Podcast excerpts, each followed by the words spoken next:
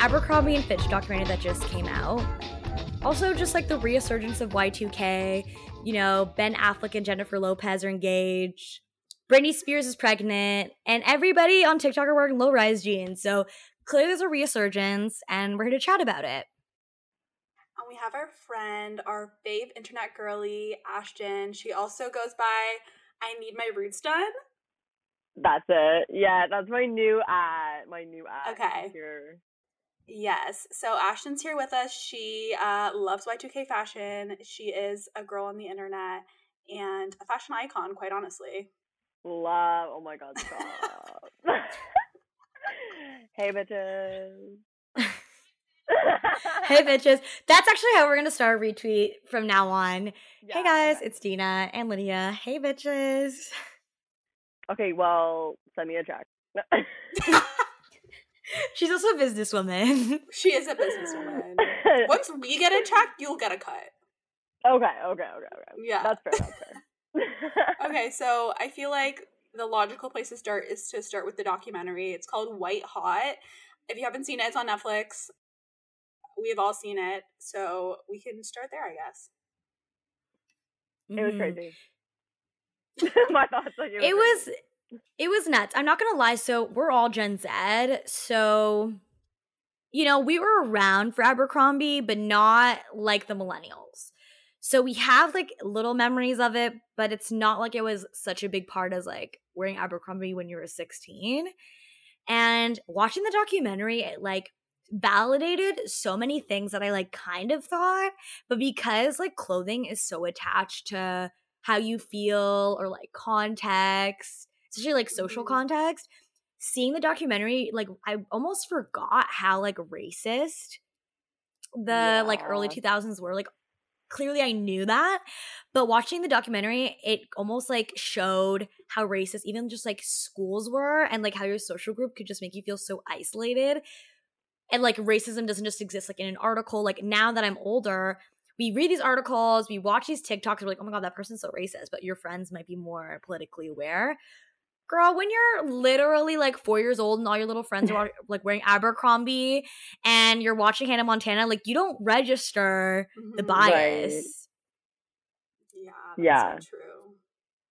And it was just like crazy how, like, again, like what you said, Lydia, like a lot of the things that came up in the documentary were things that like we knew were happening in the fashion industry, but it was just like crazy to me that the CEO of Abercrombie was basically openly like, we don't want the fatties wearing our clothes. Like, we don't want like non-white, like the non-cool kids wearing our clothes. And he was like able to say that out like out loud like in the press and it's like his company didn't like tank right after you know what i mean? So it's like i feel like something like that were to happen today like there would be like the public shame campaign like they would get canceled like you would see their stocks plummet things like that. And it's like crazy that like i never like we never even heard that this like happened with abercrombie I know, like I remember I think it was a couple of years ago now when like this all kind of started coming out a little bit online. Like I just remember because when I started watching the documentary, I was like, okay, wait, like when they were like naming the guy, like what's his name, like Mike Jeffries or whatever, like showed his picture, I was like, Mhm. this feels like slightly familiar. And I was like, okay, I think it's because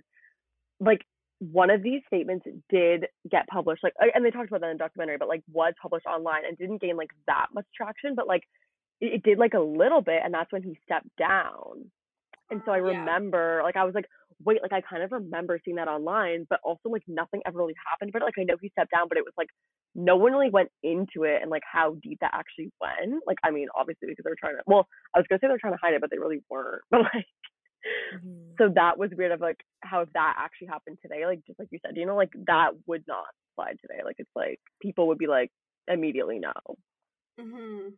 Yeah, well, I also think because I it came out and it became demonized around in the documentary it said 2015ish. I don't know if that's true because I've been reading articles that people have been saying they've been lying, but like 2015, who was even mentioning Abercrombie and Fitch? Like you're going to Yeah. demonize it when it's totally out of the picture. Like Yeah. And that's the crazy part of the documentary is like it unlocked some memories because I just haven't thought about Abercrombie and Fitch like genuinely since I was so little Right, and I because they think- fell off. Like because they fell off exactly. And so even if that comes out, like who's gonna share that on their social media?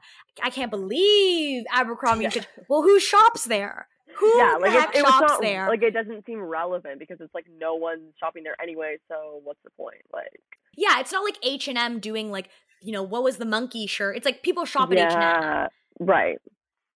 But it's like Abercrombie was in like in the whole like cycle of trends and like coming back and like resurgence of like brands and fashion. Like they weren't in like it wasn't their era. Like when that stuff was coming out, like people already were like canceled them not because of like anything political, but canceled them because they were like your clothes suck and they're not in style right now. Like Mhm. boring. And you know, like it's really interesting. Like whenever I'm on TikTok, I always see like fat creators doing like Abercrombie hauls like now Yeah. because now they have a more like plus size inclusive line. So it's like it's interesting to see that they are now capitalizing on like the same people that they said like 10 years ago that they didn't want wearing their clothes. Right. Like it's so interesting because it's like, okay, obviously, like you would want to see like that, like a brand that's like doing all these things and saying all these things that are like terrible, like make a change, like make a shift. But it's like, Mhm. when does it become like, okay, we're not just trying to be inclusive? Like, when does it become like something else? Right. Like, hmm And I guess like it's probably just tied to like that C like it might be just tied to that CEO and the way that he wanted to market his company and wanted it to be like built on exclusivity basically. Um and I remember in the documentary they were saying that like for a brand that's built on exclusivity exclusion stopped being cool. I would say like the early 2010s, maybe like 2013, 2012 is when the body positivity movement kind of started to take off. And so I Mhm. feel like that's kind of why we see the shift as well because previous to this like there was obviously conversations about body positivity and fat uh, liberation and things like that but they weren't really in mainstream media and like mainstream culture but yeah like i think especially i think it's like that man specifically like i don't know like all all of his like ideals and things were really like ingrained into the culture of the company so even when they had they had like a VP of diversity and like literally Right. nothing changed. Yeah, nothing no, like, and and then you could see too, like they were like, oh, but like at the surface level, like it looked like it changed because he was saying like these are the numbers when I like wasn't in this position, this position didn't even exist, and then here's the numbers when I'm leaving.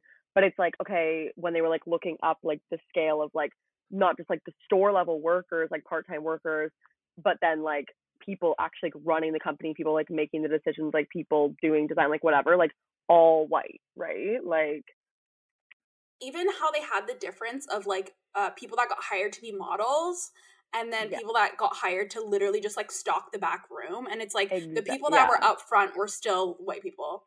Yeah, and that's why like numbers literally can mean nothing. Like it's Yeah. like okay, you can show me a graph of like how this increased, but it's like walk into a store and like what does it look like? And you know what? It was crazy because I watched documentary with my mom and like um I was like I literally paused it and like said to her because I was like I just recently saw a TikTok where someone who either used to work at Brandy Melville or like still works at Brandy Melville said like and it literally reminded me because they said that they hire like teenage girls like I'm talking like 14 like 15 like young end of like you know working part-time whatever um Mhm. to just solely be models in the store. Like they're not there to like provide customer service. They're not there to cash you out. They're not there to like get you a fitting room. Like they're there to just stand there and look good in the clothes so that people want to buy the clothes. And then not only that but they get paid more than the part-time workers that are actually like cashiers doing the fitting rooms like and so people were like this is so messed up and i was like it's giving abercrombie like Yeah, I was gonna say that too. Like genuinely, like even though Abercrombie is like a Y2K situation, like that did our version of Abercrombie truly was like Brandy Melville. Like I remember being younger. Mm-hmm. And I mean, obviously it's marketed towards more women. And if you haven't watched a documentary, like the documentary shows like a lot of like homoeroticism, which is Mm. funny because back then I obviously wasn't like thinking about it because know, my same. friends, like even I had friends who had like older sisters, like not that much older, like a year or two, and they would have Abercrombie models like in their room just like the shirtless pics and like taking a photo with like the bag or like giving something to your friend like a birthday gift per se with the Abercrombie bag and just knowing like it's in that bag with the guy that's totally shirtless. And the fact that we normalize, especially like for teenage boys to look like that is so insane. And I actually haven't seen the like marketing for men like that in a long time. Like, or I yeah. can't even think of a comparable. Like, we really just like it, the reason why girls from Abercrombie or girls shopped at Abercrombie, from my knowledge, was like those were the guys that were like hot, and you wanted to like shop there to like basically be with those kinds of guys, these yeah. Abercrombie Fitch models, and then guys would shop there because they wanted to look like Abercrombie and Fitch models. Right. Well, I literally remember like when okay, so like always we would go to my grandparents' house for like Christmas time, holidays, whatever, and like I was such a mall girl like growing up, so I was like, we're going. I I loved like Upper Canada Mall in Newmarket because it's like close to my grandparents' house, and they had I don't think they had an Abercrombie. I want to say it was a Hollister, but like whatever, basically the same thing. And like on Boxing Day, they would always have like a shirtless teenage guy standing or like more than one usually like standing outside the store in like red swim trunks whatever right because it's christmas um and like you people would like be lining up because it was boxing day so it's like you know everyone's like at the mall spending their christmas money whatever sales and you would like line up and literally like take photos with these guys and you would and i'm just like now that i think back like, i'm like what the hell was going on like like literally what like what is like I, I know we normalized it. Yeah, even with like the SNL skit that they had uh showed in oh the documentary. God. And I remember like that was something. So my parents are like huge comedy heads and they loved watching like MTV like skits growing up. And there would be like these skits where like there'd be like that prototype of like that dumb person like working in the mall that's like hot. and right. the person being like, "Hey, like, can you give me something?" Like, I don't know. And it's like they're just like fucking hot, and that's where it comes from. Like Abercrombie and Fitch, like people going in and the, being hired, like hot quote unquote people, like white skinny people, barely knowing any inventory because they never go back there. I think also in the documentary they pers- they like emphasize that they were supposed to kind of be nonchalant, especially to people who didn't seem conventionally attractive. So they right. would just like hang out and act almost rude. And yeah, there really is like this fascination with this like almost like aspirational aspect, but I think because they were in the mall, they seemed relatable for whatever reason. Like that's what cool kids always are. I mean, I still don't think that kind of archetype has left. I yeah. talked about this with Ashton, but that's also why I think Emma Chamberlain's famous. But I'm not even getting into that because that's something. I that's another podcast episode. We were having Emma, we were having Emma Wait, tell me. The DMs, the DMs. Well, the thing is, what, yeah, so this is also the thing. So Emma Chamberlain to me, I think, is genuinely going to be like also our version of maybe like an Amanda Bynes, or because I don't think yeah. that like a lot of young girls, other than Olivia Rodrigo, are teen actresses. Like when we were coming up, it was like there was Miley, there was Taylor, there was you know yeah. there was Selena, there was Demi, and they were all dating Jonas Brothers, and then there was like right. you know you only really knew what was going on when you bought a little magazine Emma Chamberlain capitalized on being this really relatable girl that people were like, oh my God, she doesn't wear makeup. She doesn't she's shower, depressed. allegedly. Yeah, and like she. She's clinically depressed. She's clinically, clinically depressed. depressed. Yeah. You know, she just like loves making bagels. but the thing about Emma Chamberlain is like, Emma Chamberlain is very thin. Yeah. Very white and also lives in, in a mansion in LA. And yeah. there's nothing about that that's relatable. Even when she was younger, and I remember watching her vlogs and being like, when I was 16, like I could not drive. None of my friends could drive. We live in Canada, so it's different. But even if they could, like, they don't have access to a car like that. So clearly, she either has a car, her parents have two cars. Right.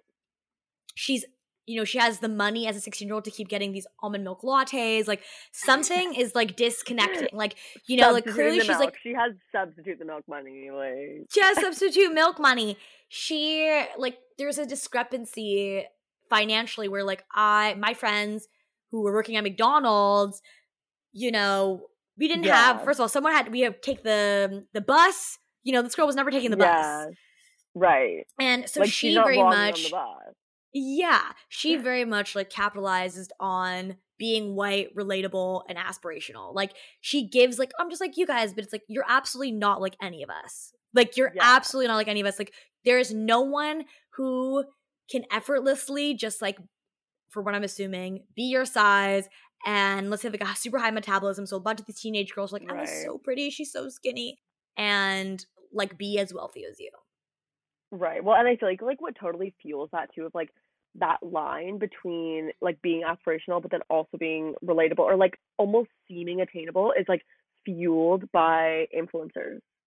Because like we didn't used to have that, but now it's like it's like that whole discourse of like are influencers like celebrities? Like obviously like Emma Chamberlain, like you'd be like, hey, she is like a celebrity. Like if people like see her out, like they know her. But it's like a different kind of celebrity because like what celebrity is vlogging their daily life and putting it on the internet like none because they're like we don't Mhm. actually know anything about like those like traditional like what we think is to be celebrities so i feel like even though it's like she would be like on the more famous end of being an influencer like obviously because she's like well known has like followings on like all platforms it's like even though like and obviously it's like different than like the people working in like abercrombie because that is like okay i might go to high school with you but it's like still like it's it's that like weird line of like yeah like just like that aspirational but also like somehow attainable like even if it's not like it somehow feels like it could be so that's like a really Mhm. interesting thing with like influencer culture Yeah, no, like to me, Emma Chamberlain, despite not being a musician, is what gave is what Taylor Swift gave when I was younger. Like people just felt Okay. like she was the girl next door. And I think Gen Right. Zs, like we're not as into like maybe that innocent vibe that Britney and Taylor were giving. Like we like someone who's a little kind of rough around the edges. like a little edgy like a little a little edgy because you know Emma Chamberlain swears she doesn't wear makeup, but she also doesn't really talk about anything graphic. She never discloses who she's dating. right She's never like she's not Tana Mongeau. Like she's not yeah she's not ever wearing anything that revealing. And then she's like landing these like Louis Vuitton deals. So she's like this very cute aspirational girl next door. like and then she's like at the mat like it's like Yeah, I think it's it's interesting too, like with the Abercrombie uh, documentary, how like the mall was such an important like cultural centerpiece of like that time. Even when. I was like in late elementary school, like maybe like when I was in grade like six, seven, eight, we would go to the mall just like hang out, and that was like normal. Like you would just go to the mall, you would hang out with your friends. Most malls have a movie theater in them, and it's like the mall being the center of like all culture and like the meeting place, it makes it so that like these ideals are almost like inescapable. And it's like just the way that we consumed media back then. Like it was, I guess the internet still like it started, but it wasn't like social media had taken off in the way that it has now. And so like I, I feel like in the early 2000s when I was going on the internet, it was literally just to play like games. Um, Right. Wasn't uh, like you know I wasn't old enough to like have a MySpace page or anything, so I didn't really get onto social media and probably until like 2009, 2010. Um, and so back then it was like I was getting all my cultural information from like film and from like magazines and TV shows. Whereas now it's like in today's culture, you can kind of like you can tailor your algorithm to feed you content that you like. Like when I go on my TikTok, it's not like I'm really seeing like thinspo or like Yeah. really, really thin bodies. I see actually like a lot of plus size bodies, which it, like it helps you so much to like understand your place in the world and like see other people that look like you but it's like back then like they didn't have that like and especially like when i think about millennials and people that were like teenagers during this time it was like there was no visibility for you like at all Right. I was like totally talking to my mom again. Shout out mom. She was watching the documentary with me, but um, like because she was like, I was like, mom, we're sitting down, we're watching this, like, because she literally used to love like Abercrombie and Hollister. Um, like I'm dead, but um, I was like saying to her when they were talking about the mall thing and like the whole mall culture, like I literally was like, yeah, like who even hangs out at the mall anymore? And she was saying it was the same even with her growing up. Like it was always like they would go to the mall to like meet cute boys and like to do like whatever. Like you would spend the day like at the mall. But then it's interesting because that's also like totally depends on where you live too. Because she kind of grew up like in Scarborough, so it's like yeah, malls all the time. Like you're at like Scarborough Town Center or whatever. But then she moved to Grand Bend, and people would be like, "Oh, like what did you guys like do for fun?" And she'd be like, "We go to the mall," and they'd be like, "What?" Like you know what I mean? And then like I grew up like in a small town, so like our mall was like a Dollarama, and like we had Nardine, shout out. Um, but like now it's a Union Gas. Like there's literally like no mall. So like I people were like, oh, what did you do? Like growing up, I'd be like go to Walmart, like because there's like nothing else to do. So that's just interesting too. How like it depends on where you live, but that is like what they said in the documentary. Like that's where you get all your like fashion info, Like that's where you would like meet like friends, meet like partners, like meet like everything. Like that literally was like life, like entertainment, like everything. But then you're so right Mhm. that with like access to social media, like you just see so much more. Because I feel like the same with the way that the algorithm is like you know catered to you. Like TikTok really made me realize like oh my god, like things that I never thought that I would wear just because I was like this like wouldn't work with my body type or like I just like wouldn't like because I've been on this whole thing of like I have like relinquished the whole idea of like flattering clothing. Like I'm like who gives a fuck? Like I'm like I do not care. Like I like if I like something I'm just gonna wear it.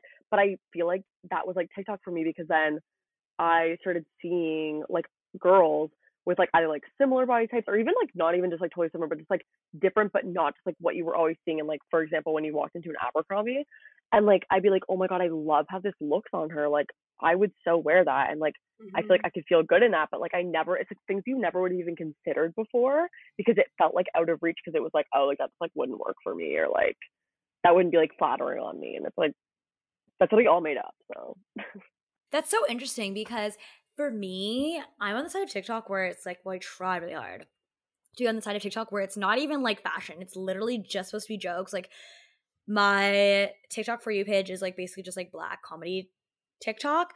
But of course, like because of the content that I do sometimes like and I follow certain people that I know like in real life, I do end up like seeing fashion TikTok and now especially with like the resurgence of like Y2K, I find it really interesting that skinnier bodies seem to be like more glorified on my end. Like when I was growing up on Tumblr in like 2014, I was also growing up on like feminist Tumblr. So I know there was like the thigh gap side of Tumblr and things like that. mhm. But it just seemed like people, because people could also like write in their blog, there seemed to be like these more like critical thoughts around like, you know, people would share like their experiences, but they'd also like share like propaganda around like their own eating disorders and things like that.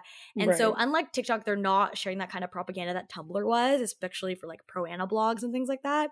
It's weird to see like, okay, like all the fashion girlies were wearing low rise jeans, all the fashion girlies were getting into Y2K, but I I'm seeing more and more as time goes on only thin bodies. Whereas like in 2020, when like low rise jeans started to kind of get popular, people were like going viral for wearing low rise jeans and not being like stick thin. Like that's literally how Sienna Mae got famous. Like she would Oh literally god, just be like, "Oh my god, guys, like my May. stomach Oh my jiggles." Yeah, and people really, really loved that. But as like, Yeah. you know, now Garage is selling low rise jeans, so low rise jeans are now entering the mall um in a way that's like trendy and not so much like passe. Right. I'm seeing like the attitudes around low rise jeans and Y2K fashion kind of resurface. And I think Mhm. as much as like TikTok can be like a positive thing, it's obvious that like through who gets famous and who gets viral, it's clearly at its core not something that's like absolutely um, inclusive. Like people who get famous and tend to go viral sure. are still either like really rich, like obviously, or like Mhm. white or thin. Um, and I think the thing about Y2K fashion also is as we know, like we were in the malls in the early 2000s, and although like it was like kind of like later, like 2009, 2010, people in the early 2000s didn't really dress like Paris Hilton on the everyday. Like people did not dress No. like these Paris Hilton or like this like Destiny's Child inspo for Y2K, like what we're sharing. People Right. usually kind of looked awkward. Like people were wearing like low rise jeans that like felt awkward and like a weird Abercrombie shirt and like foundation, just mascara, nothing else. Yeah. And Oh so my An era. an era. And so I guess I'm scared now that with Y2K coming back, like the toxicity that might come with the attitudes that Y2K had, whether it be like the racist ideals or like if anybody's watched Friends or literally white chicks, you know that those girls cared that whole bit like the whole joke was that they were had eating disorders. And so that kind of coming back. And I guess like what do we think about Y2K becoming the normcore as it's kind of leaving this internet culture? It's becoming what people see like on the streets in a way that's kind of like glorified. Yeah, I mean, like, I think, like, if you think about the culture of the time, like, in what was on TV and what was in film and stuff, it was like Weight Watchers was everywhere. The Biggest Loser mm. was on TV. Imagine if The Biggest Loser aired today. People would literally be screaming and crying. Yeah. Because it was so fat phobic. And it was also like there was a huge element of public shame attached to it. Right. I think that like where the the body positivity, the body neutrality, or like the fat liberation movements are today and kind of just like the ideals around body types like i don't i don't know that we'll get to the point where it was in the early 2000s where you would like literally watch like sex in the city like do you remember like the sex in the city movie where there was like an entire bit about samantha gaining five pounds and it was like mm. in what world would you notice five pounds of yeah. weight gain on someone? But it was because it was the early 2000s. She was wearing low rise jeans, so you could see like her weight gain very visibly, and it was like an int- it was the biggest deal. But because like like the fashion um of the early 2000s was like it was like very basic fashion. Like it was a low rise jean it was a baby tee. It like the accessory was like your body. It was your stomach. Right it was, it was like the flat stomach and the low rise jeans right? So yes like skinny is an accessory yeah, like that is like the fashion statement. Cause like you were saying, Lydia, it's like, yeah, we had like these really crazy looks and these futuristic looks, but that wasn't what people were really technically like wearing on the street or wearing on the day to day. It was like the low rise jeans, the crop baby tees, and like, yeah, like their body as like the main point of of their outfit. Yeah, and I feel like the same way that fashion trend cycles just like always come back. Like, like we're literally talking about like, you know, things that you thought you'd like never wear like ever. Like then you're like, oh my god, no wait, like it's back. Like I kind of I'm obsessed with it now. Like the same way that fashion trends come back, like it's the same with body trends, and they like correspond mm-hmm. with the fashion. And so like that is honestly terrifying, especially for like that era. But then what I think is interesting, like Lydia, when you're talking about like what we see about it on TikTok now, and especially like compared kind of like to Tumblr, like in that time, is like I honestly feel like TikTok is like split, but in a weird way that like we don't like they don't even realize it. Like it's like you couldn't have that kind of like pro Anna like discourse on TikTok because even when people like can sense even like the tiniest bit of that, like the comments are like flooded with hate of like, do not promote this, like blah blah blah blah, and like people are just like way more open about like struggling with eating disorders or like being like you know even the whole idea of like body checking and just like all of that. Like I feel like it's actually talked about now. So when people try to pull stuff like that, like they are called out like basically immediately. But then at the same time, when you see people like trigger warning, Mae, like coming and becoming like the like the face of like the body positivity movement, and it's like, babe, you're like probably a size six, if even. Mm-hmm. And then so it's mm-hmm. that whole thing of like, oh my god, just because she's not like a size zero, like oh my god, like we can love our bodies now, and it's like, like I mean that's a whole other like topic of like like who needs to be like represented in like the body positivity movement, but it's like the like, you're not even like making the right people like obviously like, at the forefront of anything and so it's just like this weird thing where it's like yeah let's be body positive but like only if you can still fit into like Aritzia clothing like it's just so weird like I don't know but I do mm-hmm. think it is scary how people will just for like the look of like the Y2K and I just like I don't know if I've ever noticed like a resurgence come back like so big as this one because it's just like everyone's doing it in a different way. Like you can do the really kind of like gaudy, like super like over accessorized like vibe of like Y2K, or it can be like the simple like low rise jean and like the crop top like hitting right under your belly button kind of vibe. Like there's so many different ways to do it, and so people are able to cater that to like their own personal aesthetic and kind of like mix it in. It's not like everyone's like even though it's obviously all the same vibe, like not everyone's like wearing the same outfit. Like you can do it so many ways, but at the same time, it's just like it still is like that skinniness like is an accessory, and like that's just so honestly terrifying. Like I don't know. Yeah, and I mean like you see it in kind of like our cultural icons or people who look someone that people look to for like fashion inspiration, like a Kim Kardashian who like literally just like reversed her BBL. Literally. And at the Met Gala was literally talking about how she lost like 16 pounds in three weeks. Oh my god. And it's yeah. like something's brewing. Like something's coming Yeah. with the Kardashians because it's like A storm What is is- coming. a storm is brewing. Like Well, literally. Yeah, it is. And you can even tell with like who they're dating. Like now that Machine Gun Yeah. Kelly and Megan Fox are back, like white guys that like have bleach hair and like a bunch of tattoos are back. The Chad Michael Murrays are back. Like the fact Yeah. that everybody who's even Bella Hadid, the fact that Bella Hadid was dating the Weeknd, not that Bella Hadid, I think seemed to have her have a, like a black male fetishization thing. I think the Weeknd was kind of like a fluke. But even she is dating like a shaved head white guy, and that would be absolutely unheard of in 2016. Yeah, that would be absolutely unheard of in 2016 or 2015. Like that was the peak of Kanye and Kim, and even Kanye dating Julia Fox is such an early 2000s move because since when has any black rapper in the past five to six years claimed a thin bodied white woman that wears low rise jeans? like, actually, I can't think of one. It's just because the early 2000s are back and that's going to be cool now. Oh my god, that's so Mm-hmm. crazy when you think about how like it's just so much deeper than like the fashion. Like I mean, obviously, but it's just like when you literally think about how it's like like embedded in like everything that we do, like people's relationships, like how people are interacting. Like that's crazy.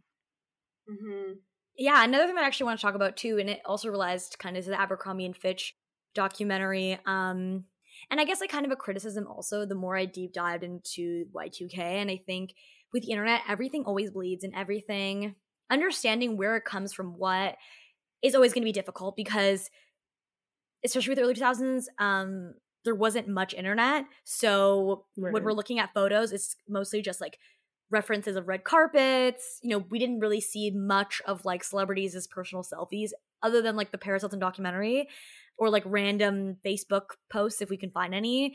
Um but i think one of the biggest criticisms i found from like fashion bloggers is that a lot of times especially with like gaudier looks of the y2k that was like often normalized by like a lot of like black people.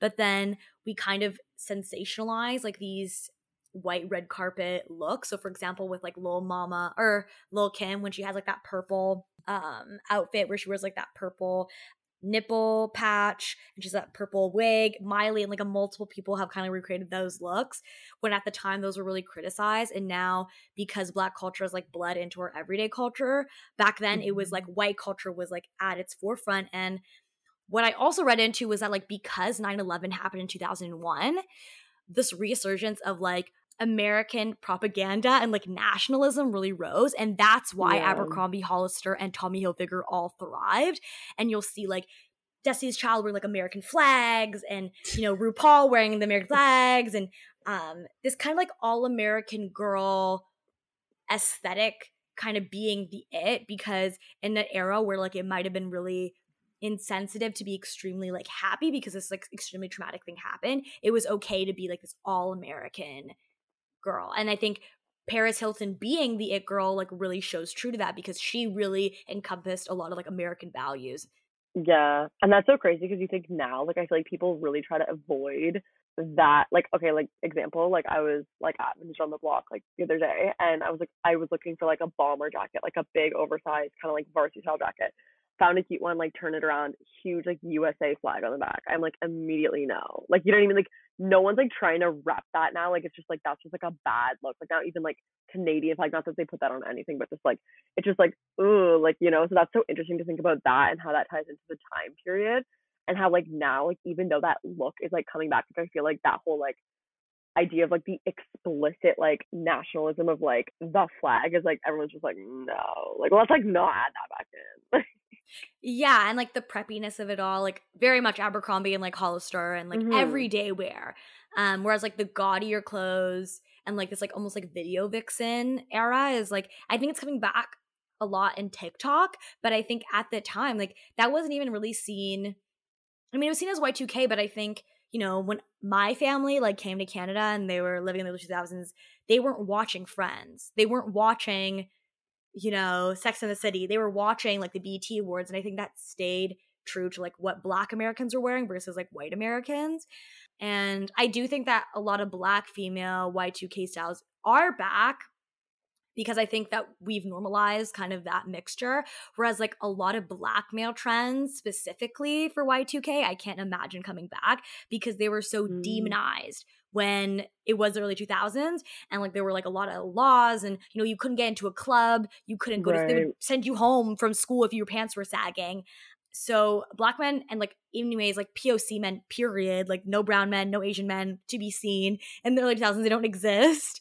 Um were so demonized that they were just like erased. And so that can't come back because it there's like so there's so few documentation of it being praised unlike white and kind of black video vixens of the early 2000s well i mean i think it's just like also the fact that like a lot of these aesthetics were popularized by black people, but then people associate them with white people. Like, for example, like the velour tracksuit. It's like that was popularized by artists like Salt-N-Pepa and people like that. Whereas like people associate that now with like a Paris Hilton, like the Juicy Couture um, sweatsuits, like even like bucket hats, like Air Force Ones. Like Nelly literally did that you know they don't really get the the recognition that like that's where those trends began. But yeah like i agree with you lydia. There there is that like erasure of of black men in like this era because they were so like demonized. Yeah that's so interesting because i actually never even really thought like about that or even like more generally like guys in like Y2K like in general. Like I think just because I'm like thinking about like what I'm wearing and like you know what's up on like my TikTok like for you page but because you would like have to consider like all the things that would come back with that and how that's just like not not only is there like not like the documentation of it but it's like the messaging that it was like and how it was like taken up then like that like resurging now would be like no but then at the same time it's like why is it like why are these people then being excluded from like this resurgence of like these trends? Like yeah, because they so much, so much of what black men were wearing then were just criticized as like violence. And so right. even when the the 2000s are coming back, I was like, oh, I can't wait for men to start wearing these XL shirts and like baggy pants. But it's just, it's not going to happen. Right. Um, like we're not um, be- seeing it. Yeah, it's not going to happen. Not even among like fashion guys.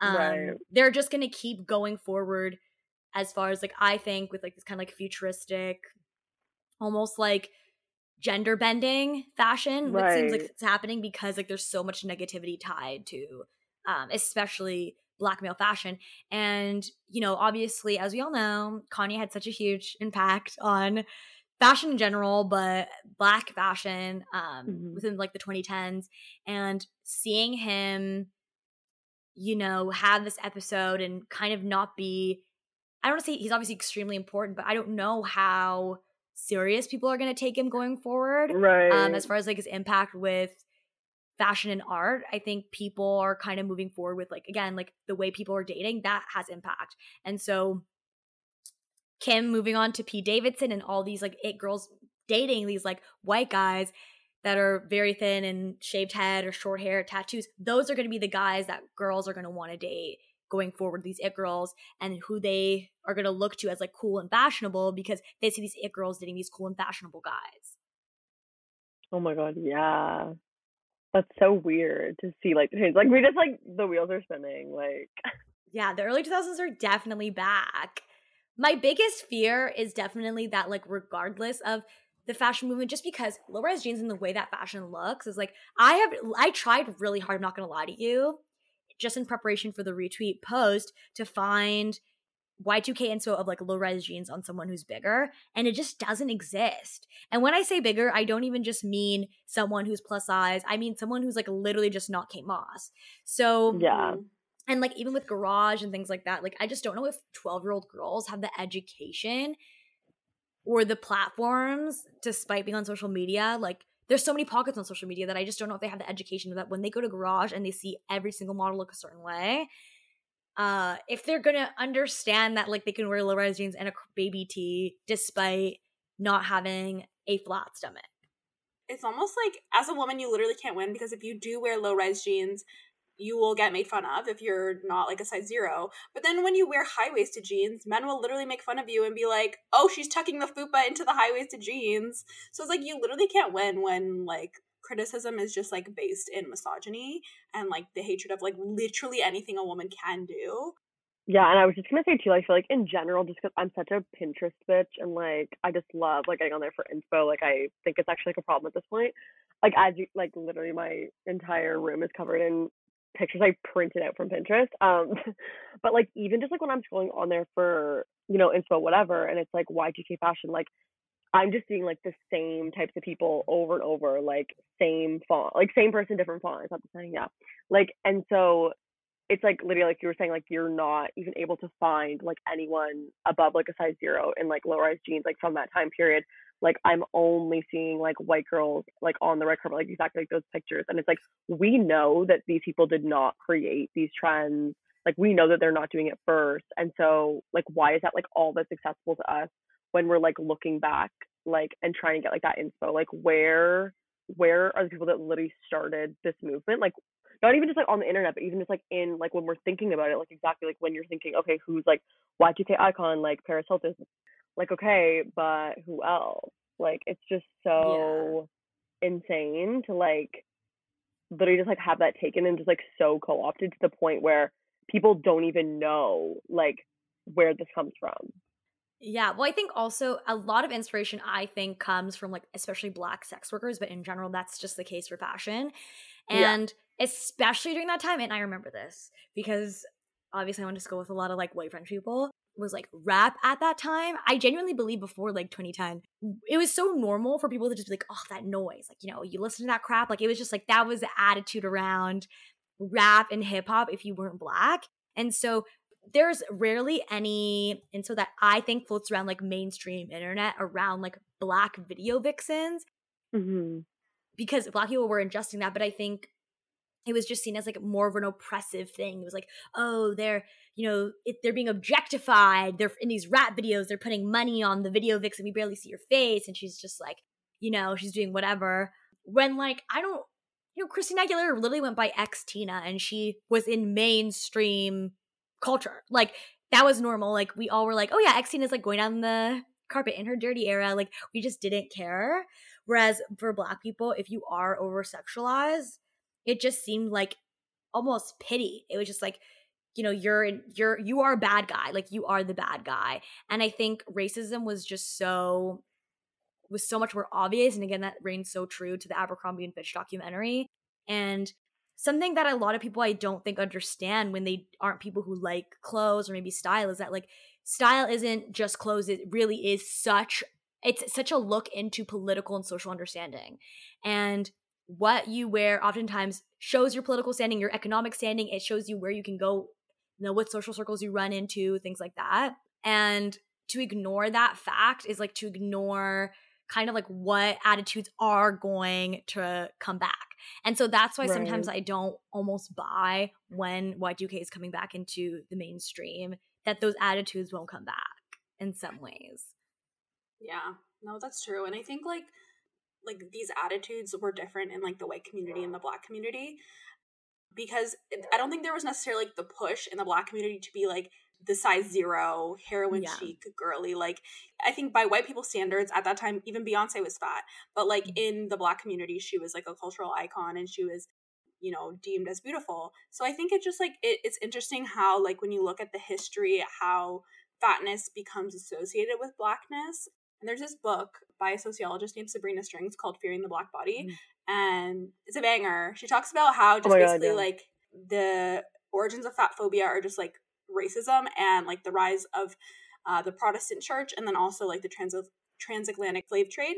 Uh, and basically talks about how like black people were seen as like these sexual beings these people who like loved like they were gluttonous they loved sex and food and like this was like the ideal that was associated with fatness so then in a way to distance themselves from these traits white people began to like really prize slenderness and like diet culture became um, really really big and that's kind of how it translated into this like ideal of a white thin woman being like the face of femininity. We can't ignore like the the intersection of like how this trend plays out differently within different racial groups. Yeah i did a whole presentation in one of my women's studies classes um, first semester of this year on a podcast um, by Sabrina Strings. Like she was, someone was like interviewing her and she was like talking about her book, and it was I had to do like a or not, like yeah, I like chose that podcast and I did like a I don't know, like an hour long like seminar presentation on it. And it was just like like I remember because I also took like a gender and fashion class and um we kind of like talked about like you know like the trends like throughout history and stuff and also like the body type and I just like remember like I was like making connections between that when I was like talking about like the racist origins of fat phobia and then into like from that other class I took in second year where, you know, back in like Renaissance times, it was like like women like you were supposed to be fat, like being fat was good because it showed that you had money, you were wealthy, you could afford to eat, like you weren't starving, you weren't poor. And then just how that like changes. And then so the whole like the history with like Sarah Baartman and like being, you know, paraded around Europe um just because of her body and like it was like literally like like she was literally used as like a freak show. Like it's just like it's so insane and I feel like so many people don't actually like ever look into or like understand like the histories behind that. Yeah. But yeah, like like you were saying, it's that whole idea that like you know um black people were like indulgent and like didn't have like the self control to like um you know maintain like a slim body and then so for like in efforts for like white people like you said like to like distance themselves from that it was like well we have that self control like we can we can do this and this is what makes us like superior like as a way. Because i remember too like when i did the podcast or when i was like doing the presentation on the podcast it was also like at that time where there were a lot more like mixed race families and things like happening and so it was like that fear from white people being like how like how are we now able to like distinguish like what is going on? Like you know where like at one point it was like okay you're black or you're white but now it's like okay well what if there's like this spectrum and how can we like make ourselves still superior? Like and it's honestly just mind blowing like the history behind it and how you think okay that's so long ago but it's like you still see that in so many things today and like people just don't even know it because they don't even know where it came from. And i feel like before reading the book like i didn't really think about how body types cycle through trends and how Yeah. exhausting that can be because it's like if I was born in the 50s, like I would literally be thriving. Like I would be the Marilyn Monroe queen body type that was like prized back then and it's like you can't like you can't change your body type right? So it's like it's so exhausting to see trend like body trends change within your lifetime in such a drastic way when you're like an adult that has critical thinking skills that can see what's going on. Um because yeah like again especially when like kim kardashian took out her butt implants i was like there's like something's something's something's up. Like something's Yeah. gonna shift because it's like well what happens to all those women that now like have bbls or like whatever like what how is this gonna change things for people Yeah, it's it's over for them. Yeah, I saw a clip on TikTok the other day too from like um like Stassie, like is like Kylie Jenner's like best friend or whatever. I don't even know like her her last name, but I, I'm like in my head I'm like Stassie baby because that like used to be her aunt or whatever. But because like everyone says like you know her body and like Kylie Jenner's body is like the same, like they have the same surgeon, like whatever it is, and she was like on a podcast saying something about you know like now okay because someone asked her if she had butt implants and she was like no like I only have implants like in my boobs um and then like I think she's like filler in her face or like whatever. And so, but she kind of like danced around the question of basically it was like, hey, she had like a BBL because it was like it's not an implant. It was like a like it's like natural, like It's not that you know whatever. Yeah, like it's like oh, it's my own, it's from my own body, like whatever, whatever. But she was like kind of saying like, yeah, I'm kind of like not into that as much now though. Like I'm trying to see like like I think the person interviewed. Oh my god, I think this was a clip from Call Her Daddy, and I literally pressed the thing, and I was like not interested because I was like I don't want to see this on my for you page, but like I watched it because I was like oh my god, okay, like what, like not the episode, but the TikTok for clarification. Um, but I think like the girl, I don't know her name, but the girl that hosts Call Her Daddy, like um alex That- Alex. Okay, so I'm like uh, I know there used to be two, but now it's one. I don't remember which one is the one that's still on it. But like, um, okay, so Alex, she was saying, oh, so we're doing like natural sauce, like whatever. And like Sauce was literally like, yeah, well, like it's a little too late, but like I'm trying, like, cause it's like, what do you do? Like, you like you've done it, like you know what I mean? Like it's just like that's so insane. And then like the comments are people being like, yeah, like everyone wanting to like reverse like their surgery because we're like out of this era now. Like that's just so crazy because it seems like such like permanent decision. And I'm like pro surgery, like do whatever you want. Like I'm totally like, you know, like no surgery shaming, but it's just like interesting how like I feel like myself like I'm such an indecisive person and I'll love something one day and then I'm like I hate this like a month later and that's why I'm so scared to get a tattoo. But then I think about that in terms of like surgeries and stuff and like oh my god like imagine you like make this like completely like altering like body altering like thing and then you're like wait i don't want it anymore like Mhm. but like in terms of like it being like with a trend cycle like Yeah, Mhm. absolutely. Well, yeah, even culturally though, but yeah, definitely with the trends though still because I mentioned this in the podcast before, but I like grew up like in a white French school, but I also grew up like really religious. And like in the white Christian church, you also like the ideal, at least in my head, was to be very skinny. And it literally was not until I was in university, until I was in university, until I even heard men being attracted to like thick women. Like I had no idea that was a concept.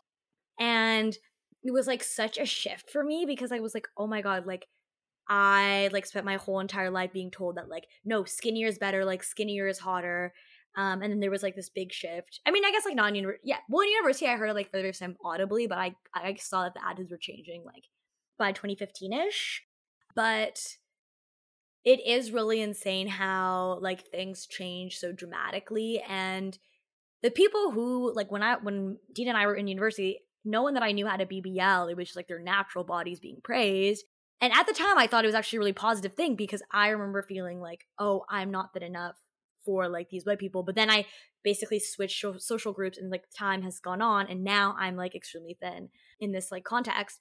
And then now that it's back, it is really weird. It just feels like you can't win, especially as a woman, because at the end of the day, like you can talk about how maybe the Abercrombie and Fitch models hurt your feelings, but it's not the pressure's not there for men. Like it just isn't. I really don't believe.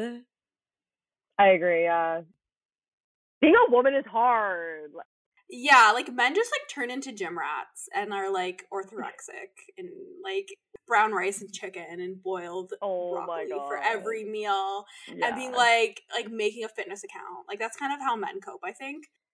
It's obviously still disordered. Yeah.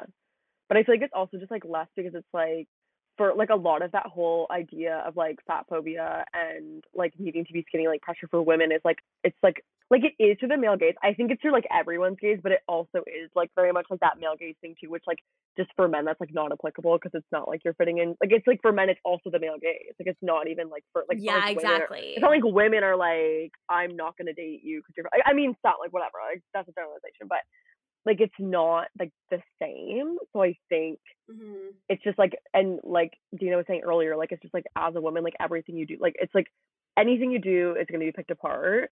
So you like literally, it's like a lose lose situation. But for men, it's like not the same thing. Like yeah, obviously there's still like fat phobia, and you can still be, um, you know, like scrutinized for your weight and whatever it is, and feel pressure. But it's just different because in general, like as a person, like you're not being constantly criticized like for every little thing you do. But like for women, this is just like one of like a million other things that hmm Mhm. you're constantly criticized for. So it's like, Yeah, exactly. So I feel like even just a conclusion, like I just feel like at first I was like, oh my goodness, I'm scared. But now I'm realizing like it has nothing to do with low rise jeans because or low rise anything because they look good. Like they actually look good on anybody because I've been seeing yeah, certain people who like you know influencers or whoever like on the internet wear them that are like either plus size or fat or medium girls or whatever it's really just like the attitude and like the pressure that came with being low rise because i think for the early 2000s those like that y2k style like as much as it was or it could get gaudy especially in terms of like everyday style when it was pretty preppy and pretty normcore those types of fashions weren't for to draw attention to you. It was very much to Mhm. instill that body and like racist ideal. Like that was just like what they wanted to push. I think going forward, I hope that it's not about the item of clothing, really, it's just like the social attitude. And I hope we change it, honestly. I hope the girls become more body positive.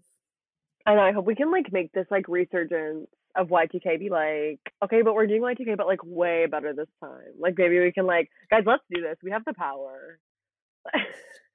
Retweets taking on Y2K. yeah, retweet is canceling fat phobia and Y2K. But it's crazy too because it's like we can like want to do this, but then also like TikTok literally like hates fat people and will like take down people's videos for violating community guidelines That when they're like insane. Yeah. it's insane and it's like someone who's like Dixie D'Amelio could post or whatever Charli could post like in her bikini and that's fine. But if anyone above like a size like 12 probably tries to post the same thing, they get taken down for violating community guidelines. It's really fucked up. I know, and that's why like that's why TikTok to me it's scarier than when we grew up on Tumblr because Tumblr was relatively anonymous for the most part because you could kind of hide Mhm. behind an Abby. You didn't have to post yourself. Um although it was just like basically reposting like advertisements and like photos of like skinny models. But I fear that like younger people, especially that are 9, 10, 11, they they have the pressure to show up like that for themselves. They can't just be interested in those things and aspire to have those things. They have to show up like that. When I was younger, you know, reblogging a thigh gap, it was like aspirational and it was something that I knew commonly like among my group would get reblogs and shares and get clout in that way and I could still gain a following. But to then have this pressure to be as good looking as the advertisements, and that's where the early 2000s, I think, there's that discrepancy with the resurgence is that although there was a lot of fat but yeah, like in real life, there was less posting online and like there was less people who had access to you. Right. So when you see the so when you see the girl next door, like Emma Chamberlain, who's you know she's at she goes to your high school, and like we all just like go to the school, and she drives to school, but I take the bus. It's it's messed up to see. Well, that's the thing I think about TikTok too is like TikTok is honestly terrifying because, okay, like because I just compare it to Instagram because I'm like way more like of an Instagram girly. Like I mean I like TikTok, but mostly for watching. I honestly find making TikToks is just like so much work. It's literally not, but like I just feel like I'm so like lazy to do it. Like Lydia, you're like the queen of TikTok over here, but like um I feel like for me it's like fucking cry. it. Oh my god, yeah, that's so. That's actually see we're canceling TikTok. We're canceling TikTok in this Guys, podcast. petition Um, TikTok to give Lydia back her account. Literally, we're putting the GoFundMe in the bio. Um, Go no, but fund the- me. Yeah, you're right. the- No, they need money. the, the thing with, Bribe the bitches. but the idea, like the thing with TikTok is like Lydia, like Lydia, what you just said about people having like access to you is like compared to Instagram, it's okay. Anyone can see your stuff on Instagram if you're public, but it's like the people seeing your stuff already follow you for the most part. TikTok is like anyone on the app can see you. If your content like in any way applies to them or fits in their algorithm or even doesn't, because I get like sometimes the most random shit show up on my you page and I'm like, what did I interact with like to make this show up? Like I'm kind of scared. But like that's the thing is like and that's why I think there's so much more hate on TikTok because it's not like people already like obviously like you can see like if you look through like your following page instead of your for you page is like the people that you know you're like wanting to see their content because you like have subscribed to their content but it's like anyone can see your stuff without like wanting to and then that just like gives them so much more power to like literally put whatever they want in the comments and that's why it's like it's honestly like scary like All right. Well, we have reached the end of the episode. We just want to say thank you to our queen. At I need my roots done. Oh my god, why in the does down- it why does it down feel like I feel like that's like not me because it's my new identity. Like I'm just like I know. I'm like, who is You haven't gotten used to it. You're I like, who's she talking about? I know. Well, thank you so much for having me. You guys are literally the coolest ever, but you knew that. So Oh, you're welcome. And thank you, I guess. But we did Oh, know that. Just kidding. also though, I'm just saying like the the literal the retweet podcast like sticker on the back of my laptop right now is screaming. Like the way I'm dead. like Aw. I When worlds it. I collide. literally remember I got it at like that party at Filthy that you guys did. And yeah. so I remember ago. I remember I went up to Lydia and I was like, "Oh my god, like I love the playlist that you're playing right now." And you like sent me like the link to the playlist of like what you were playing at this like it was like that like space cowboy theme. Like I went with like Rasha and Lula. yeah. Yeah, it was Dina's playlist. I got a sticker and I've been a fan ever since. So Well, we love to see it. It's like That's the so fan to cute. guest pipeline. Literally, literally, I like I infiltrated. I infiltrated. Amen. That's the way to do it. If you guys want to infiltrate our socials, please do. Follow us on all platforms. If you don't, you're and so leave us a review. Leave us a review. Like there has not been a review for like I swear to God, like two years. Five Leave stars us a review. you can leave a five star review. You can leave stars on Spotify now, and on Apple Ooh. Podcasts, you can actually like write stuff. So just go on there and just talk about how you love us. Only five stars. Ashton's completely Yeah. correct. Especially this episode. Like I'll definitely be giving it five stars, obviously. So we do allow internal reviews. So. Yes, of course. We love nepotism. Yeah. Aw, okay. Thank you guys. Kisses to all our bitches. Happy Retweet Sunday. Happy Retweet Sunday to those who celebrate. Bye.